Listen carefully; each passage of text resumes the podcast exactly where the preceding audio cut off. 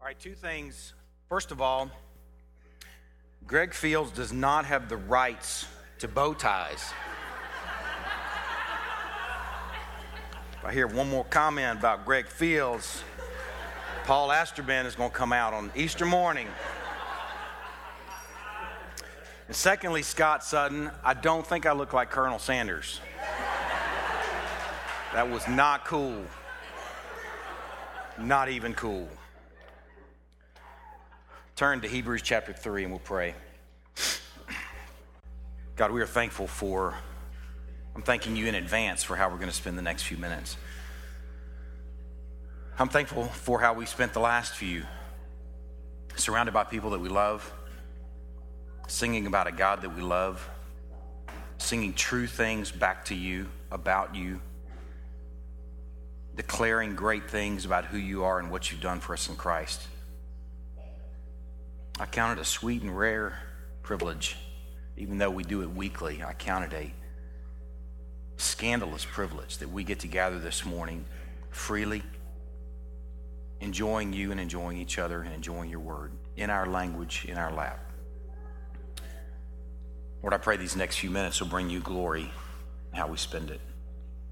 A few things also we want to lift up before we move into the word ourselves. I want to pray for another pastor and his family. I want to pray for Stephen Cotton and for Cavanaugh Methodist Church. Lord, I want to pray for a brother who probably has a million different expectations placed on his life and his ministry.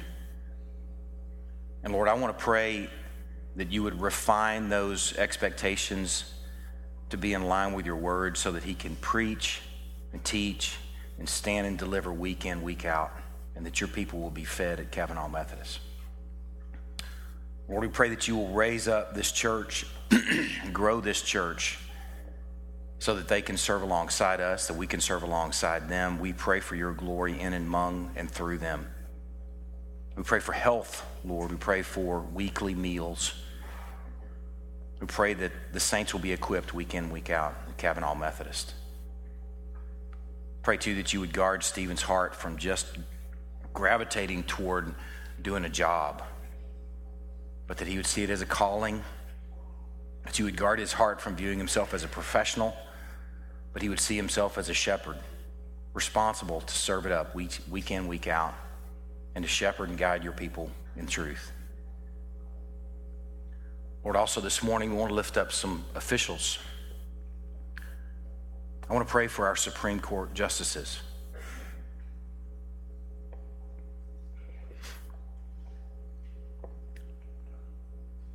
Lord, I feel like we, in some ways, are standing in um, at the edge of a Grand Canyon of heartbreak.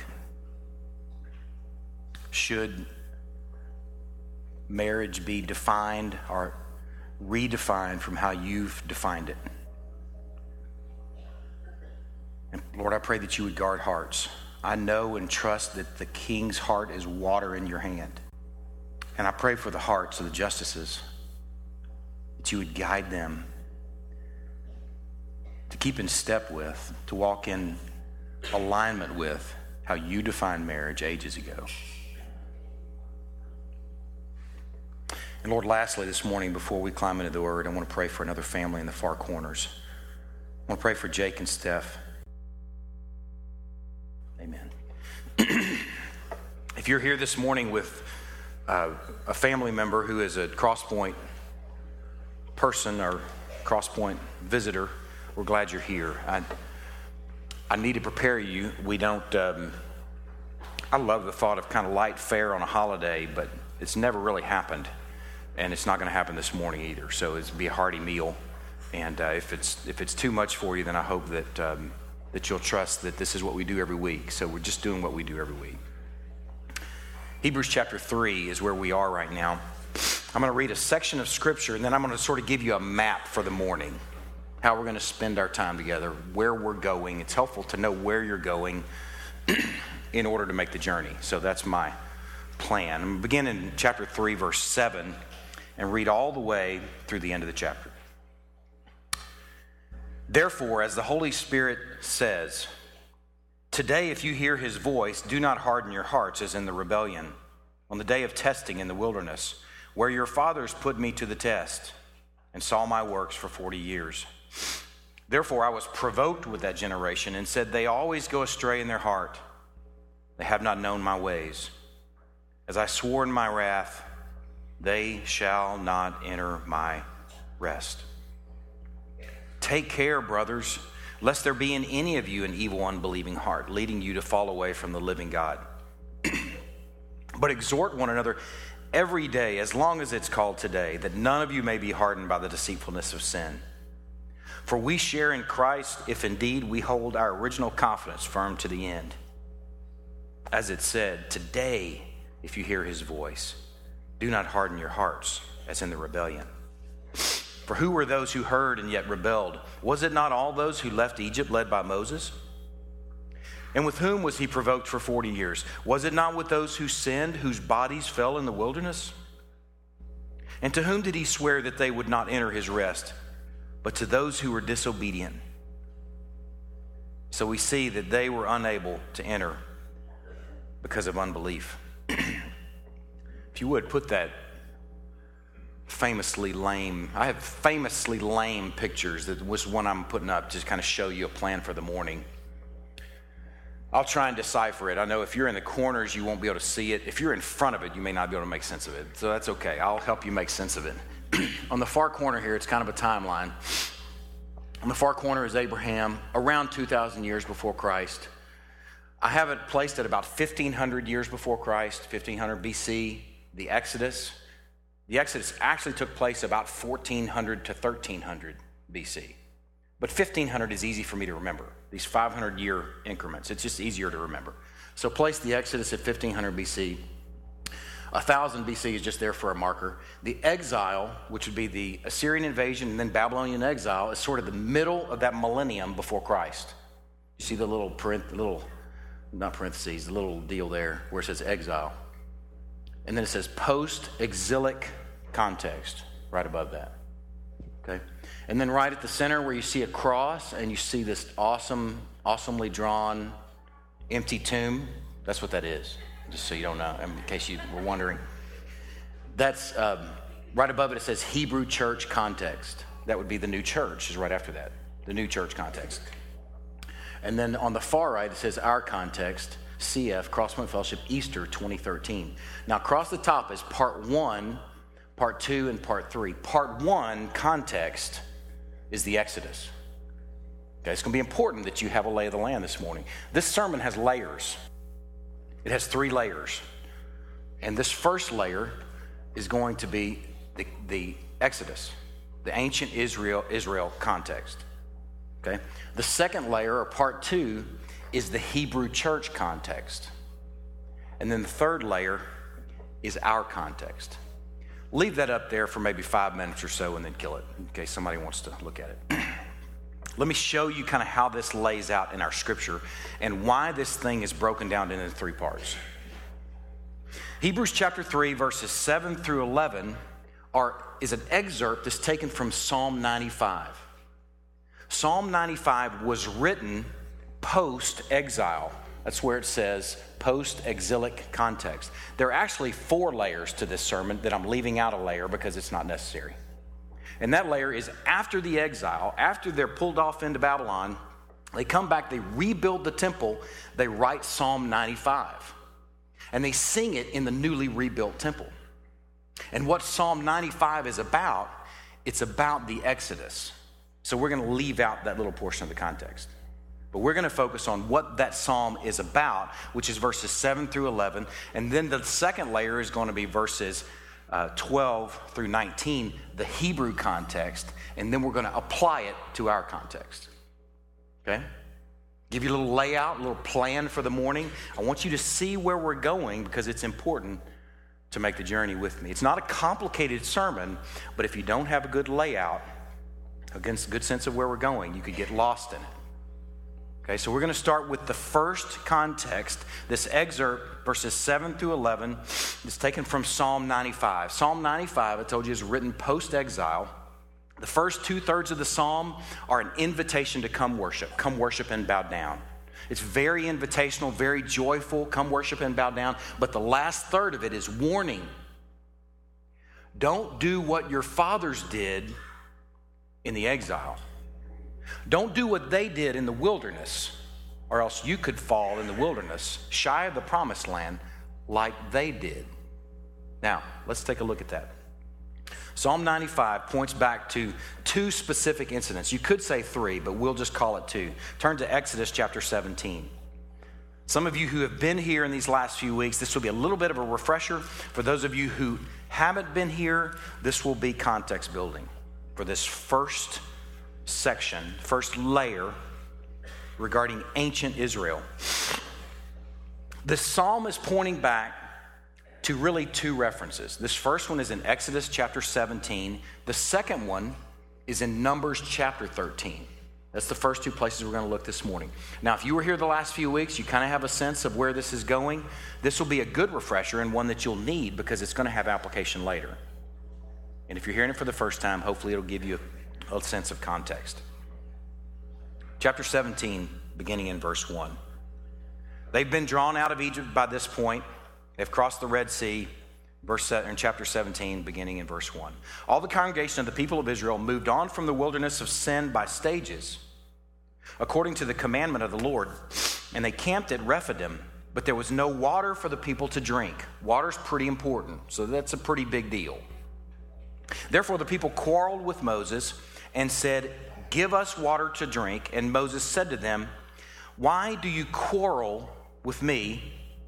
Why do you test the Lord? Now, it's first of all, it's important to see that he's equating in some ways testing the Lord with quarreling with his leadership. Man, that, that you could have a sermon alone on that because in the home, maybe a wife is having a difficult time following her husband. This is a great passage to land on and go, wait a second. God has set up maybe frail leadership in my home, but leadership nonetheless. And I need to follow that leadership because to quarrel with a leader a God appointed leader, is to test God. So that's the first thing we see going on here. Let's continue. But the people thirsted there for water, and the people grumbled against Moses and said, Why did you bring us up out of Egypt to kill us and our children and our livestock with thirst? So Moses cried to the Lord, What shall I do with this people? They're almost ready to stone me. And the Lord said to Moses, Pass on before the people, taking with you some of the elders of Israel, and take in your hand the staff with which you struck the Nile, and go. Behold, I will stand before you there on the rock at Horeb, and you shall strike the rock, and water shall come out of it, and the people will drink. Moses did so in the sight of the elders of Israel, and he called the name of the place Massah, which means testing, and Meribah, which means quarreling because of the quarreling of the people of Israel, and because they tested the Lord by saying, Is the Lord among us or not? There's sort of the implication how could he possibly be among us if we have a need unmet? Most of my journey of faith, reading about ancient Israel, I've spent most of my journey of faith thinking, what a bunch of buffoons. How could they possibly be so ridiculous?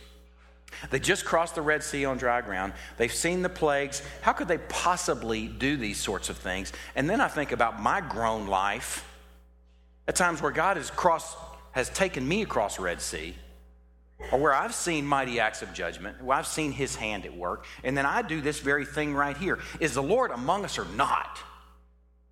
How could he possibly be among us if we have a need unmet? That's the first little reference here in Psalm 95 that the Hebrews preacher brings into their context. This Meribah and Massah context, quarreling with leadership and doubting his presence among them because they had an unmet need. Now, here's the keep your finger in Exodus 17, but turn over to Numbers chapter 13. Numbers chapter 13 is in some way sort of the pivot point for the rest of the story of the journey in the wilderness. It is the tipping point, maybe what we would call it. You'd think it'd be the golden calf, sort of like the most graphic, ugly sin that could possibly take place. This is the ugliest sin of ancient Israel right here in this passage. Starting in chapter 13, beginning in verse 25. At the end of 40 days, they returned from spying out the land. This is early on in the wilderness experience. God told Moses to send 12 people over into the promised land to check it out 12 spies, one from each tribe. They go over to the promised land. They spend, I can't remember, 40 days or something like that, spying out the land. And they come back with a report. And that's where we are, this context right here. And they came to Moses and Aaron and to all the congregation of the people of Israel in the wilderness of Paran at Kadesh. They brought back word to them and to all the congregation, and they showed them the fruit of the land. And they told him, We came to the land to which you sent us, and it sure enough flows with milk and honey, and this is its fruit. Hark. However, the people who dwell in the land are strong, and the cities are fortified and very large. And besides that, we saw the descendants of Anak there. The Amalekites dwell in the land of the Negeb, the Hittites, the Jebusites, the Amorites dwell in the hill country, and the Canaanites dwell by the sea and along the Jordan. Now, this descendants of Anak there, that's, those are the folks that are called the Nephilim. We don't know a whole lot about these jokers other than they were just mooses, if that's plural moose, meese. They, they were big, big jokers. They were, that Genesis chapter 6 says that, that the sons of God and the daughters of women had babies. Now, we don't know what that means, and there's lots of sensational thought. We don't need to really get all bogged down and. Just know that these were some big jokers. These sons of Anak, these Nephilim. So, this is the report they give fortified cities, big cities at that. And not only that, there's some big old jokers in the land over there. Okay? Verse 30. But Caleb, Caleb is the first guy we hear that protests this. Caleb quieted the people before Moses and said, Let us go up at once and occupy it, for we are well able to overcome it. Then the men who had gone up with him said, We're not able to go up against the people, for they're stronger than we. So they brought the people to the brought to the people of Israel a bad report of the land that they had spied out, saying, The land through which we have gone to spy out is a land that devours its inhabitants. And all the people that we saw in it are of great height. And there we saw the Nephilim, the sons of Anak, who come from the Nephilim. And we seemed to ourselves like we grasshoppers. And so we seemed to them. Chapter 14. Then all the congregation raised a loud cry, and the people wept that night. And all the people of Israel grumbled against Moses and Aaron. Sound familiar? The whole congregation said to them, Would that we had died in the land of Egypt, or would that we had died in this wilderness. Why is the Lord bringing us into this land to fall by the sword? Our wives and our wee ones will become prey. Would it not be better for us to go back to Egypt? And they said to one another, Let us choose a leader and go back to Egypt. Then Moses and Aaron fell on their faces before all the assembly of the congregation of the people of Israel. And here's the second person we hear from. And Joshua, the son of Nun, and Caleb, the son of Jephunneh, who were among those who had spied out the land, tore their clothes and said to all the congregation of the people of Israel, The land which we passed through to spy it out is exceedingly good land. If the Lord delights in us, he will bring us into this land and give it to us, a land that flows with milk and honey. Only do not rebel against the Lord, and do not fear the people of the land, for they are bread for us. Their protection is removed from them, and the Lord is with us. Then all the congregation said to stone them with stones, but the glory of the Lord appeared at the tent of meeting to all the people of Israel. Some things you see at play here in these two stories, Massah and Meribah, and then there at Kadesh, is you see fear, you see mistrust of God, you see concern, which makes sense. Concern actually makes sense if you kind of think about it. You see doubt, you see quarreling, you see rebellion, you see resisting God's leadership. And the irony here is they had seen God's hand first, firsthand. They crossed the Red Sea on dry ground. They heard Sinai quake. They heard God speak from heaven at Sinai and had to change their depends. They were there first hand. They saw the mighty acts of judgment, yet these things are at play fear, mistrust, doubt, quarreling, rebellion, and resisting his leadership. And then Caleb and Joshua have a clarion message here. And the clarion message is don't fear the giants and don't go back to Egypt.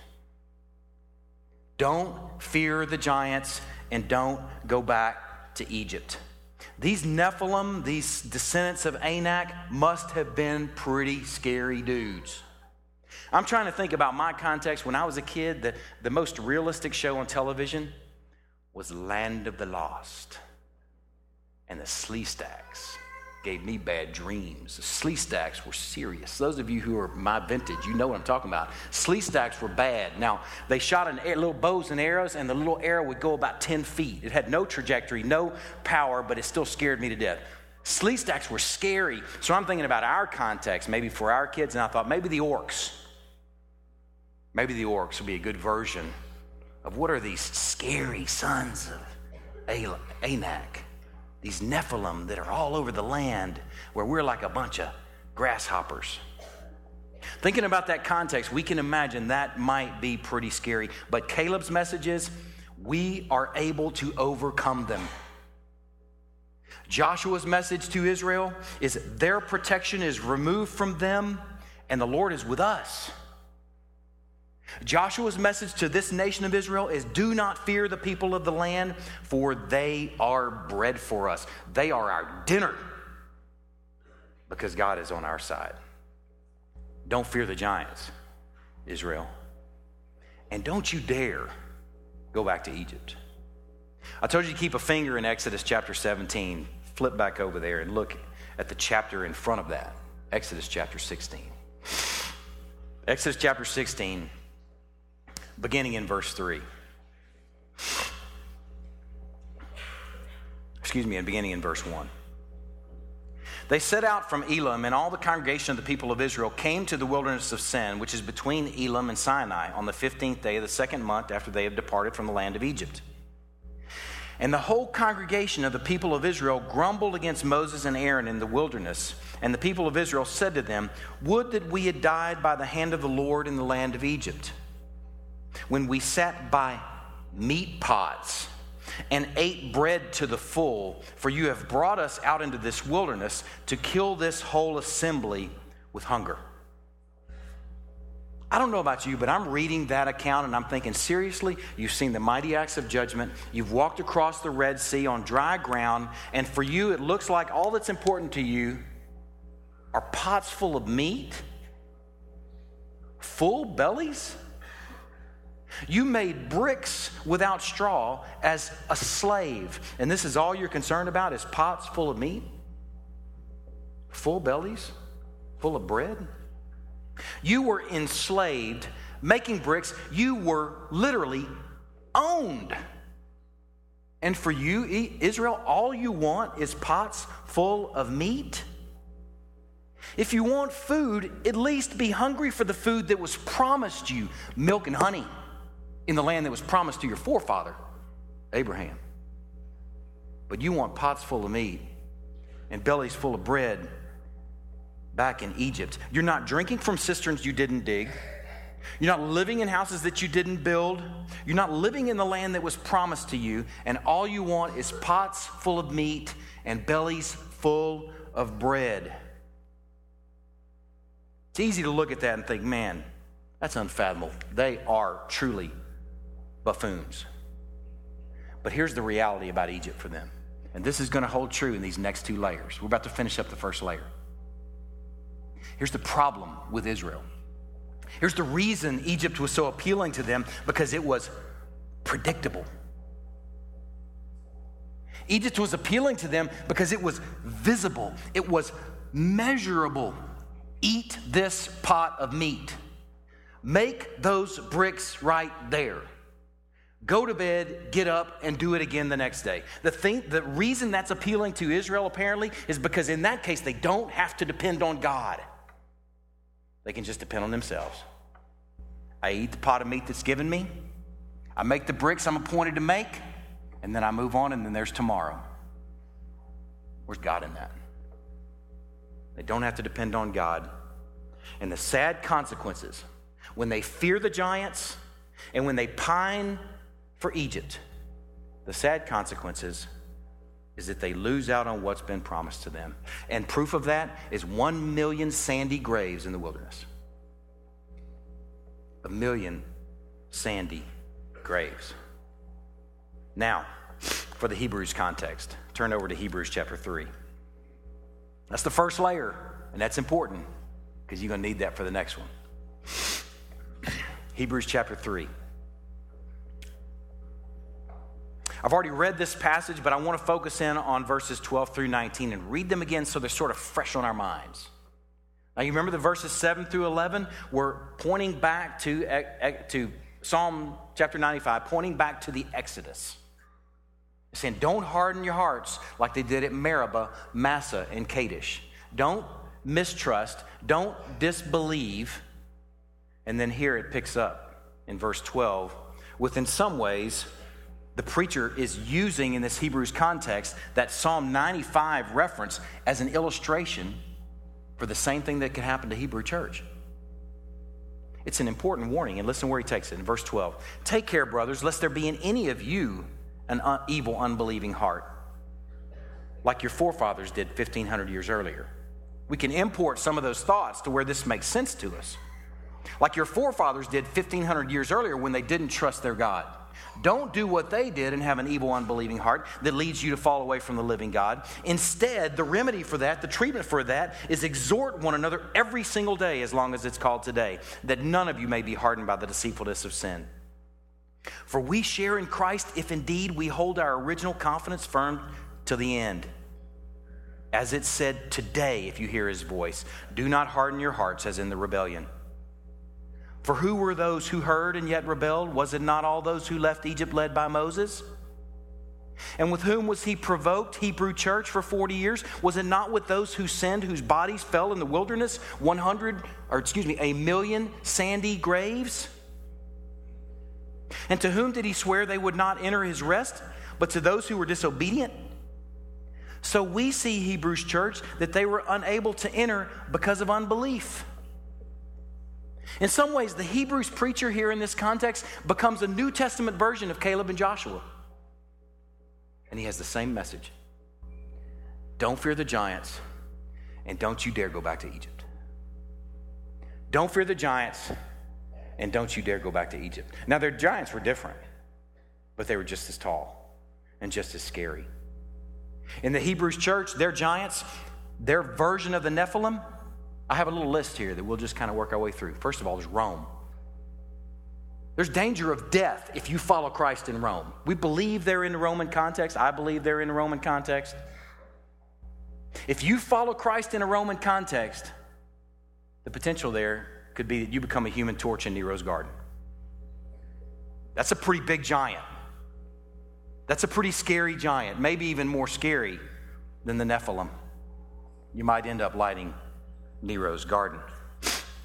Some other giants in their context were the Jews. This is a little known fact that some of the worst oppression for, for Christian believers, new believers in the early church context, came from the hands of Jews. Even worse than Rome, came from the hands of Jews. So, family members, friends, people you may have grown up with, if you follow Christ, you may face the worst persecution from those that you went to high school with from those that you grew up with. Other Jews. That's a giant and a tall one. You might also face the giant of poverty. If you follow Christ in this context, in the, in the Hebrews context, you may actually lose your job.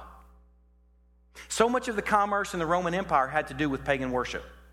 So that's a given. It would be like, for example, if you had a job in the porn industry and you followed Christ, I hope you know you couldn't continue in the porn industry. And that would be the case here in the New Testament context. If they're involved in some sort of commercial involvement in pagan worship and they follow Christ, they lose their job. Likely they quit their job. And likely it would be very hard to find another one if they're a professing believer. So there's some big giants in the Hebrews context. You could die at the hands of Rome. You could die at the hands of Jews. You could face poverty. You could face exclusion. And you could become an outcast. I studied the Roman context as much as I could without getting dirty. I'm going to tell you right now if you do some Google searches or you go to some good references and you try and study the Roman context, it's vile. But it's oh so familiar. You heard me pray for the Supreme Court justices a few minutes ago, and you know what, if you pay attention to the news, you know what's in the news these last couple of weeks. I found it interesting that this topic of same sex marriage is not a new topic, and in fact, it was practiced in the Roman Empire. I found that Nero himself likely had three marriages to men. Two of those, likely, he was the bride. You think this is a new thing that we're dealing with now? And in the Roman context, I'm thinking, man, if you are going to speak out against that and you're going to say, no, that's not right, God did not design that that way. He defined marriage as a man and a woman. Likely in that context, you're going to take a beating. Especially if the emperor is getting married to dudes. Man, there's some giants in Rome. Rome, Jews, poverty, exclusion.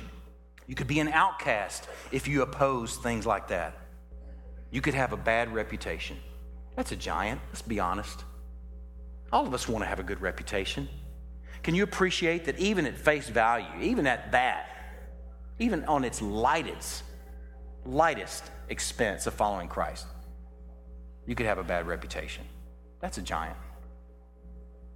And the Hebrews preacher is saying, you know what? Don't fear those giants. Don't fear those giants. Listen to this passage. Don't even turn there. I want you to listen to it. Hear from the Hebrews pastor in Hebrews 13. Listen how he speaks to their giants. Just listen. Let brotherly love continue, church. Do not neglect to show hospitality to strangers, for thereby some have entertained angels unawares. Remember those who are in prison as though in prison with them, and those who are mistreated, since you also are, also are in the body. Let marriage be held in honor among all. Isn't that interesting? Let marriage be held in honor among all. And let the marriage bed be undefiled, for God will judge the sexually immoral and adulterous. Keep your life free from love of money and be content with what you have, for he has said, I will never leave you or forsake you. Hear him speaking to their giants? Listen to what he says next. So we can confidently say, Hebrews church, the Lord is my helper. I will not fear. What can man do to me? And the Hebrews preacher is like a New Testament Caleb and Joshua saying, Don't fear the giants. Don't you dare fear the giants. And the second part of his message is don't go back to Egypt. Their version of Egypt in the Hebrews church looks like they wanted to go back to Judaism, a respectable fallback. I mean, they're Jews in the first place, after all, right? It would be a respectable fallback for them to go back to Judaism, it seems. And he speaks specifically to that in Hebrews chapter 8. Listen to this passage really the whole book is about this. So to try and find a passage that sort of condenses it is difficult. But listen to this passage in Hebrews chapter 8, beginning in verse 6. Christ has obtained a ministry that is as much more excellent than the old covenant. Than the old, as the covenant he mediates is better since it's enacted on better promises. Uh, just for, imagine for a moment that you grew up as a Jew, you followed Christ at great cost, and imagine for a moment you're on the bubble thinking about going back to Judaism. And hear the Hebrews preacher say, Man, Christ has obtained a ministry that is as much more excellent than the old as the covenant he mediates is better since it's enacted on better promises. And then in verse 13, in speaking of a new covenant, he makes the first one obsolete. Don't go back to Egypt, Hebrew church. Don't you dare go back to Judaism. Man, this is not a new message in the New Testament. Paul had the same message for the Galatian church. Listen to this teaching. Galatians chapter 1, excuse me, Galatians chapter 5, verse 1 and 2. For freedom Christ has set us free. Stand firm, therefore, and do not submit again to a yoke of slavery. You hear the connection to slavery? Egypt? Look, I, Paul, say to you that if you accept circumcision, Christ will be of no advantage to you. The context for the Galatian church, they've been listening to people called Judaizers that have been sneaking into the church and they've been adding something to grace. And specifically, what they've been adding to the, to the message of grace in the gospel is you got to get circumcised also. And Paul says, you know what? I hope the knife slips and you sing soprano if you mess with the gospel. That's graphic. That's Paul's illustration. So don't get mad at me. Man, that's how dangerous, how dangerous it is to mess with the gospel. And Paul says, Don't you dare go back to any version of Judaism. Don't you dare go back and even grab their practices in hopes that it will somehow get you saved. Paul is strong against those sort of issues. Listen to what he says in Romans chapter 7. Or do you not know, brothers, for I, for I am speaking to those who know the law, that the law is binding on a person only as long as he lives? Listen to this illustration, it's beautiful. Thus, a married woman is bound by law to her husband while he lives. But if her husband dies, she's released from the law of marriage, and accordingly, she will be called an adulteress if she lives with another man while her husband is alive. But if her husband dies now, she's free from that law. And if she marries another man, she is not an adulteress. Likewise, here he explains his illustration. My brothers, you also have died to the law through the body of Christ, so that you may belong to another, to him who's been raised from the dead, in order that we may bear fruit for God. While we were living in our flesh, our sinful passions aroused by the law were at work in our members to bear fruit for death, but now we're released from the law, having died to that which held us captive. You hear the language of slavery?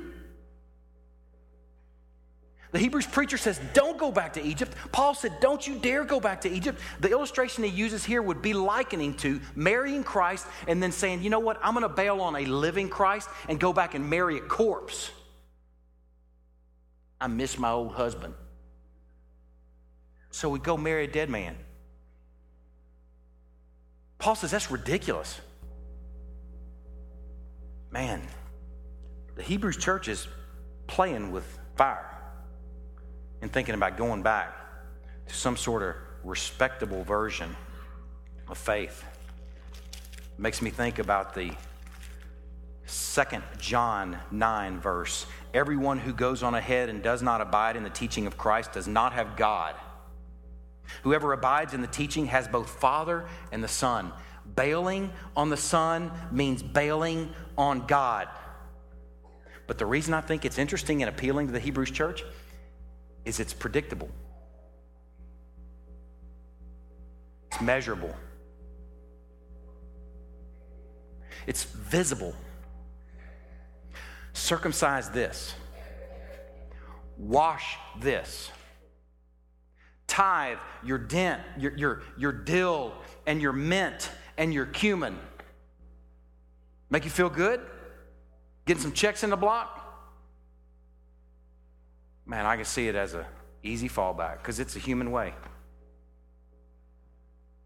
It seems that the New Testament Hebrews aren't a whole lot different from the ancient Israelites. And I wonder if they're a whole lot different from the rest of mankind.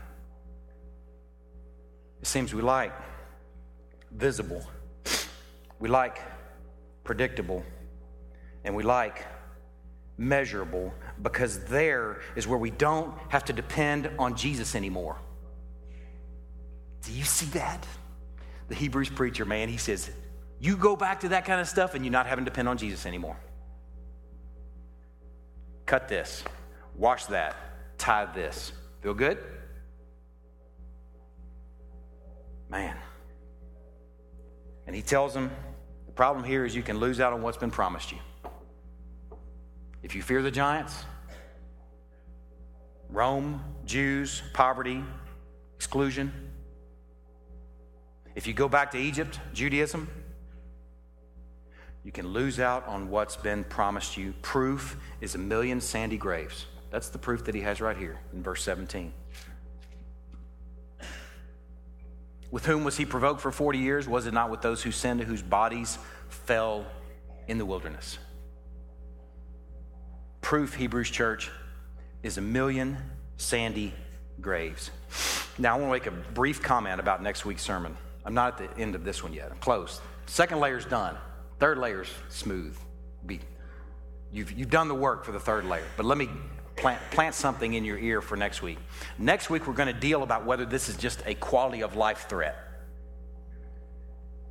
See, there are some that think that this is not a real threat about you're not going to you're not going to enter glory and think it's just a quality of life threat. And I'm going to tell you, I mean, I think it's people that are respectable. I don't think it's like, you know, some sort of villain wearing all black or anything. I think it's respectable folks, but I'm telling you, I think it's ugly gymnastics. It's not even good gymnastics. It would be like an offensive lineman trying to do gymnastics on a balance beam. It's going to be ugly. And when you try and reduce these sort of threats to quality of life issues, I think you're neutering the book of Hebrews. This book is potent and it has some very important warnings. And this is the biggest warning of the book. You bail on Jesus, you don't go to glory. I don't know why that's so hard for people to hear. you bail on Jesus and you don't enter his, his, his promises. You don't walk in his promises. Next week, we're going to disassemble that. The Hebrews preacher uses these lesser and greater devices throughout the book. If this is true, then how true will this be? He does it all through the book. If this is true, a million sandy graves, how grave will it be if you bail on Jesus? It's all through the book. Man, if you fear the giants and you go back to Egypt, you're going to miss out on what's been promised you. Now, the third layer. You've done the work in the first two. So the third is gravy. This passage starts in verse 7 with, therefore, as the Holy Spirit says. I love that word says because it points out that this message was just as living, a message that, a, a psalm that had been written post exile, 700 years likely, 400 years, likely before the Hebrews church that the Hebrews preacher says, as the Holy Spirit says, that's a living message for that Hebrews church. And we can say it this morning, as the Holy Spirit says, that it's a living message for this church right now, Easter 2013. As the Holy Spirit says, I have the awesome privilege of being Caleb and Joshua this morning, and the Hebrews preacher. I have good company, a cloud of witnesses this morning to say two things. Don't fear the giants and don't go back to Egypt. Don't fear the giants and don't go back to Egypt. Now, our giants, a lot like Rome, surprisingly like Rome. Poverty, not so much. I put poverty in quotes because yeah, I think even on your worst day, if you were just the most out loud Christian in our context, I find it hard to believe you're going to starve. I know for sure you're not going to starve at Crosspoint Fellowship because the people of God are going to come around you. If you lose your job because of your faith, you think the church is not going to be there to help you through that? But I put poverty in quotes because your, your financial interest might be influenced in some way. If, for example, you say, you know what, I'm not going to work on Sundays because I want to gather with God's people, I need to eat. I need to hear the teaching and preaching of God's word, so I'm not going to work on Sundays. And they say, well, you're not going to get money that you would be paid on that Sunday. And you're like, okay, it's not really a giant, but we could call him like a, we'll call him a Sleestak. He's not an orc. Maybe because of your faith, you may find that you may not be able to make the money that you would like to make to keep up with the Joneses. Let's put it that way. Every time I, I think about that comment, I think about Bud and Jill and Annie and John Mark. They must hate that. You know what I'm saying? Keep up with the Joneses. You may find that there may be a point in time where your decision for a faith decision about gathering God's people, for example, about walking with your family in an intentional shepherding sort of way, where your commercial influence influence or your com- commercial decisions, financial decisions influence that, and you say, you know what, that's a giant. I quote quotes around it, Sleestak.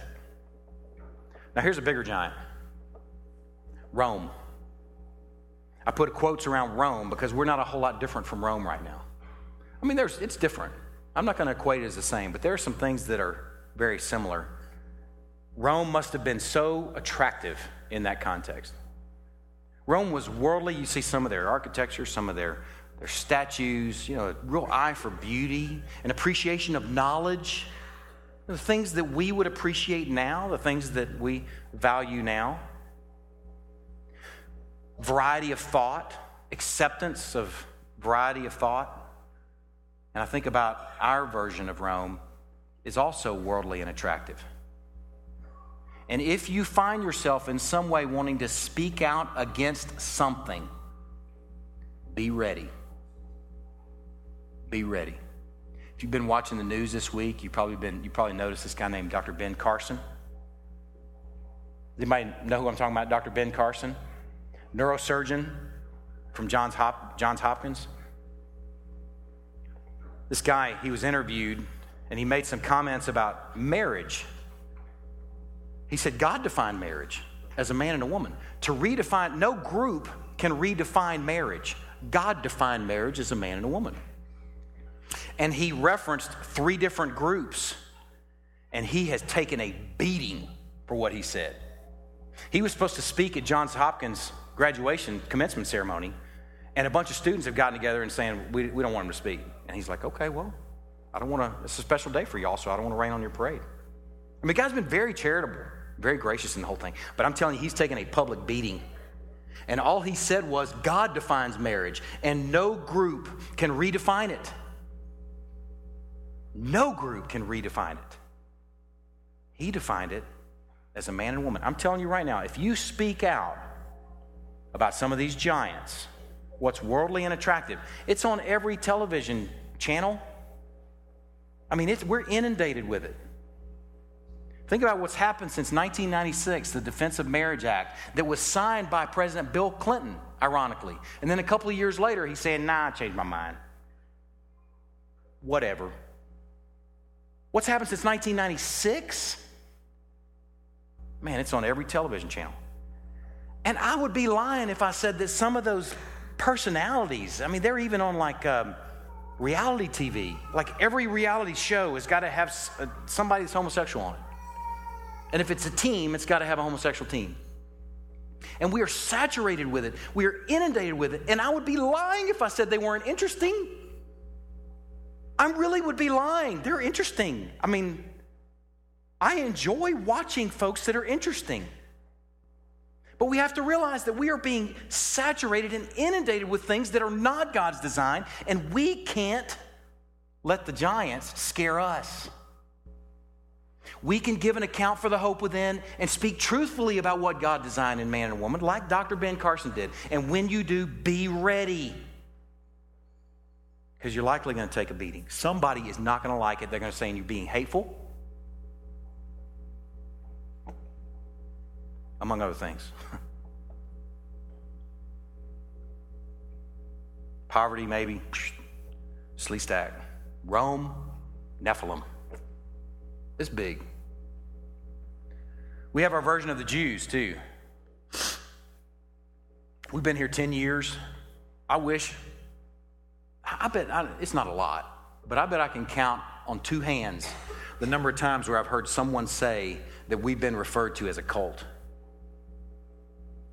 And you know what's funny is the people that are saying that are other professing believers. Here we are praying for other churches in our community. And other professing believers would say that we're a cult because we're preaching the word verse by verse, because we have corporate worship. That was what one person said. They must be a cult because they have corporate worship. What? We take the supper every week. We, we actually want to walk through the word and do what it says in matters of discipline, for example. They must be a cult.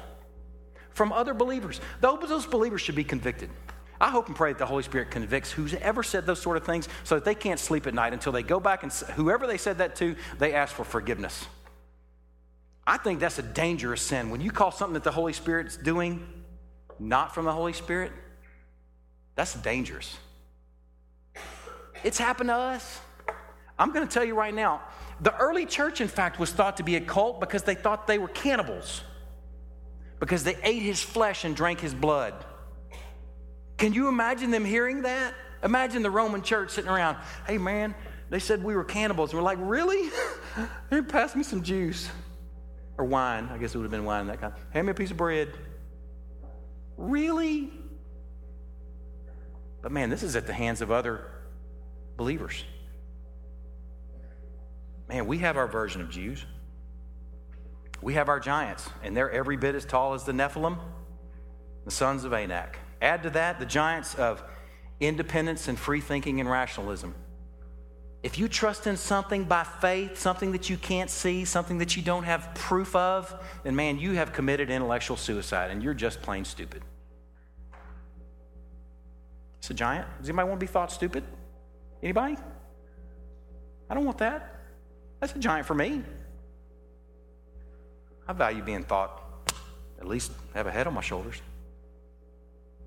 You know how those giants can speak? Stop thinking for yourself and, let's, and, and, and letting someone else tell you what you're supposed to think. That, that's what they say. Those are giants. We have our version of them. And here's what I say to those giants The Lord is my helper. I will not fear. What can man do to me? Amen. that makes my heart glad. The Lord is my helper. I will not fear. What can man do to me? Man, when you get to the place where you fear God more than you fear man, you will be set free. You will be set free. You're going to take a beating, but you will be set free. Don't fear the giants. And don't go back to Egypt. This is the message for this church. Don't fear the giants and don't go back to Egypt. It's obvious our version of Egypt, an obvious Egypt, would be to fall back in love with the world, like Demas. Demas fell back in love with the world, didn't walk with Paul in his ministry anymore. Less obvious, though, a respectable fallback might be a Christianity that doesn't in any way collide with the giants. Hear what I'm saying there now. I'm not calling all the other churches fake Christianity. Let the scripture identify what's not genuine. We may find conviction here for ourselves. A respectable Egypt that we could fall back on would be a Christianity that keeps us from having to do business with the Nephilim. A Christianity that never says anything about the giants, that never says anything about what God designed and how He designed it. A Christianity that doesn't collide with anything financial. I mean, it's possible. A version of Christianity that says, you know what? Anything financial trumps anything Christian for me because I got to provide for my family. I mean, don't think I haven't heard it. I got to provide for my family, right? Man, we have our versions of Egypt. Christianity that doesn't collide with anything Roman, that doesn't collide with anything having to do with difficult matters. A Christianity that doesn't the stir the Jews, and I put quotes around the Jews. Christianity that doesn't make anybody uncomfortable. That could be a respectable fallback, couldn't it? A Christianity that doesn't stir the Jews at all.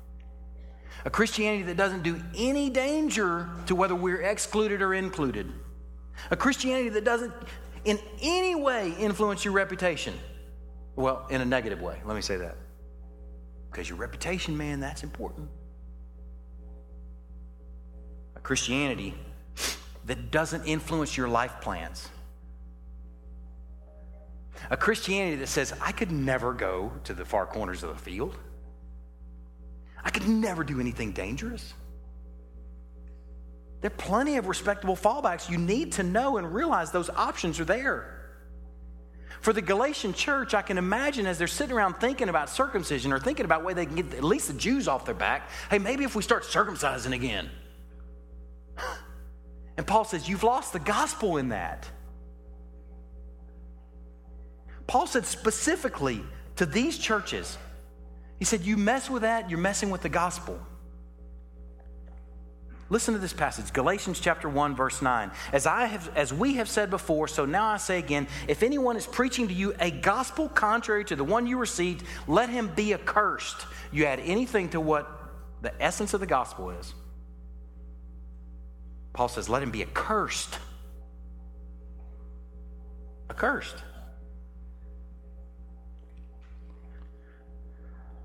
He had more to say to the Corinthian church about the potential messages out there. Listen to this passage in 2 Corinthians chapter 11 verse 4. For if someone comes and proclaims another Jesus than the one we proclaimed, this is first century church, and there are already the implication that there are other Jesuses to be preached. He's not talking about different people. He's talking about preaching a message about a Lord that's contrary to what God's word says. If anyone comes to you and proclaims another Jesus than the one we proclaimed, or if you received a different spirit from the one you received, or if you accept a different gospel from the one you accepted, you put up with it readily enough. You got to know that's the potential for any church. First century church, and they're already in danger of embracing other gospels. man, we can find some respectable fallbacks. We won't have to look hard. Some respectable fallbacks that don't cause us to do any business with the giants. And those respectable fallbacks, likely the things you're going to see in them, is they're predictable, they're measurable, and they're visible. I don't know what it is about us where we love predictable and measurable and visible. Because in those things, we don't have to rely on Jesus. Predictable, measurable, and visible. When I was getting to this point in preparation these last couple of weeks, I've been working on this sermon for a while. I was thinking about Shawshank Redemption. So, those of you who've seen the movie Shawshank Redemption, some interesting uh, characters that guy named Brooks older guy that worked in the library that was let out that couldn't take it on the outside, and he hung himself. And then there was Red that was so scared that when he got out, he was going to do the same. Folks that seem to just almost have this attraction to slavery. Now, that's not slavery, but imprisonment, at least. I went some did, did some digging. I found a site called Quora where people can just ask these various questions. And here's the question that was asked Are there inmates who prefer the structure of prison life to freedom? Could there be a better solution for them than prison? Listen to this inmate who answers. Listen to what he says. While it's not said, I believe so. I've been in juvenile hall three times did two years in the California Youth Authority. I've been to four different prisons since the age of 14, so I've encountered thousands of inmates. A common theme is a lack of control over their lives. Some people can't control that little demon on their shoulder, so with no one watching you, you constantly are constantly like in prison, and all the freedom of being on the outside, the structure of prison is vital and while I hate to admit it, the structure of prison has helped me in my growth. The biggest thing it's taught me is responsibility. I'm accountable for every single thing I do in here, and just the slightest slip up can cost me my chance of freedom. I have a heightened sense of awareness now and have no choice but to think about every action I make. Does it take prison for us to do that? It does for this guy. This has become embedded in me, and I found it to be an asset. My responsibility and accountability has propelled me to now holding respectable executive positions in every group that I participate in, as well as the admiration of some officers and free staff alike. Anecdotally, I'm glad for this guy because it doesn't sound like he'd make it on the outside. But in light of this message about how we seem to gravitate back towards slavery and imprisonment, it breaks my heart. So many of us can't handle freedom. We need something measurable, visible, predictable, so we don't have to depend on Jesus. Cut this, tithe this, wash this, don't drink that, Do drink this. Don't eat that. Don't do this. Don't say this. Man, is that what Christianity is reduced to for you? That's a heartbreak. That's imprisonment. I found an account, an illustration from a guy named Martyn Lloyd-Jones. Wonderful preacher. Listen to this. Beautiful illustration. The guy is English, was English. Listen to this illustration. Take the case of those poor slaves in the United States of America about 100 years ago. There they were in a condition of slavery. Then the American Civil War came, and as a result of that war, slavery was abolished in the United States. But what had actually happened? All slaves, young and old, were given their freedom, but many of the older ones who had endured long years of servitude found it very difficult to understand their new status. They heard the announcement that slavery was abolished and that they were free, but hundreds, not to say thousands, of times in their lives after and experiences, many of them did not realize it. And when they saw their old master coming near them, they began to quake and tremble and to wonder whether they were going to be sold. They were free. They were no longer slaves. The law had been changed, and their status and their position was entirely different, but it took them a very long time to realize it. You can still be a slave experimentally. We could say experientially, too. You can still be a slave experimentally, even when you are no longer a slave legally. You can be a slave in your own feelings when actually, in respect of your position, you have been emancipated completely. So it is with the Christian. Man, that was such a graphic illustration that has so much travel for so many other passages of Scripture.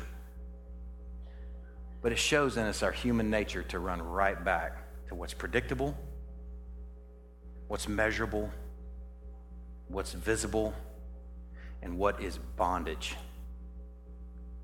Bondage. Slavery.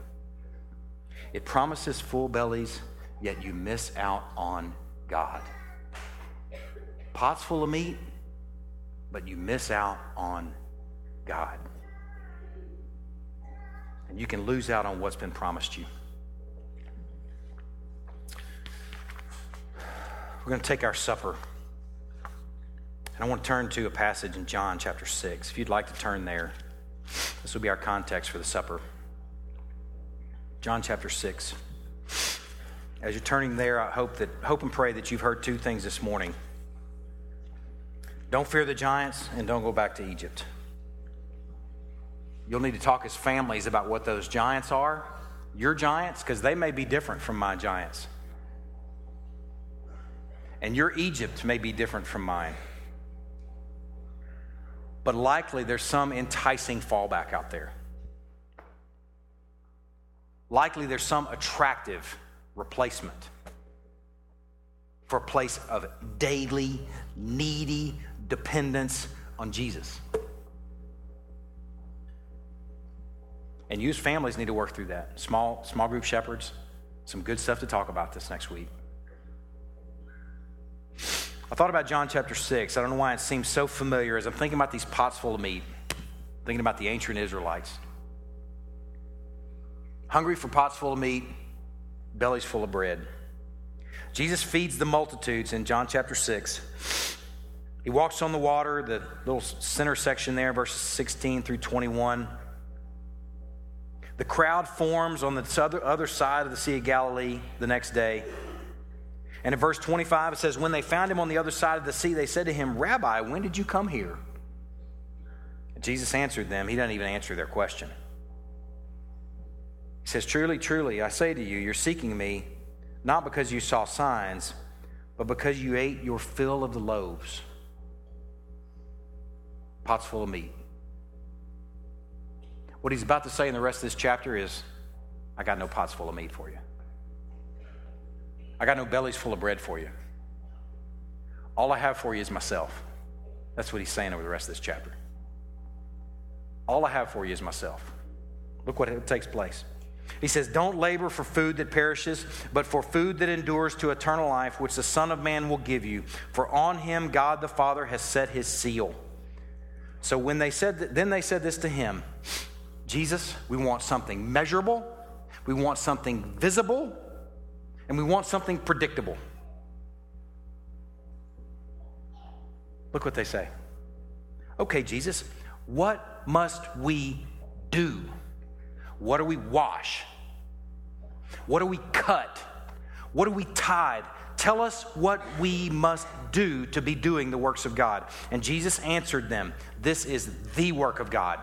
The definite article, the work of God, that you believe in him whom he has sent. That must have been wildly unsatisfying. Right? Jesus, we just asked you, just tell us what hoops to jump through. He says, This is the hoop. You believe on him whom he has sent. And what you'll find in believing on him and pursuing him is everything that you won't find in Egypt. Because you won't find in Jesus and following Jesus predictability. You won't find these visible measurements that you can measure your faith journey by.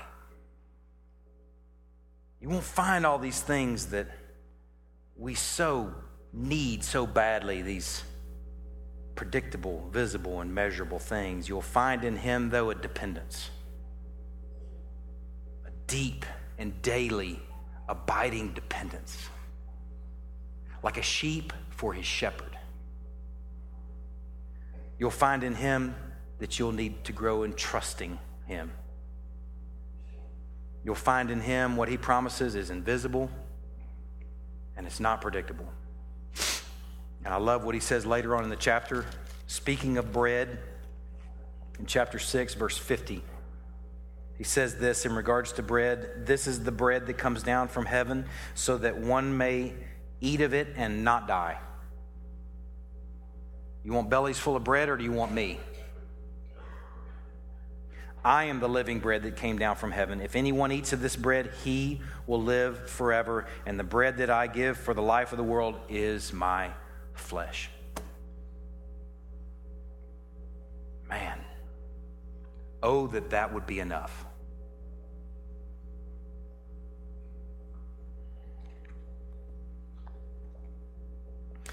I invite you to take the supper with us this morning if you are trusting Christ as your Savior and Lord.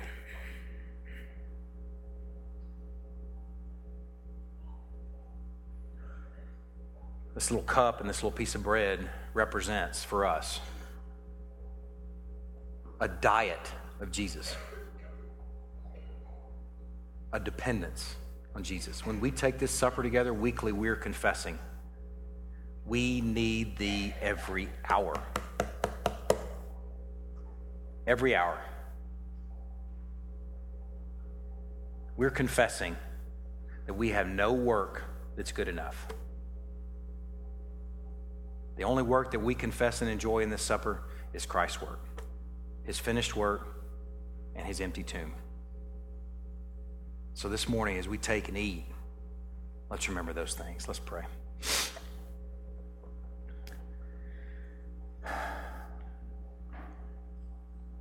Dear Lord, I pray that you would create in us a courage in facing giants and doing business with giants with gentleness and respect. A courage in being salty, bright, and aromatic in a context where that won't come easy. And Lord, I pray that you would guard our hearts from easy fallbacks where things are predictable and measurable and visible, but that we can walk by faith, not by sight. That we can trust and know and enjoy a very risen Lord who is very seated at your right hand. Lord, stir us up by way of reminder on this Easter 2013 what faith is and what faith isn't. Guard us from other gospels and other Jesuses. We want to enjoy your Son alone. We want to embrace the true gospel and that alone. We're thankful for the sweet privilege of dining with you in these next few minutes. In Christ's name we pray. Amen. If Christ has not been raised, then our preaching is in vain and your faith is in vain.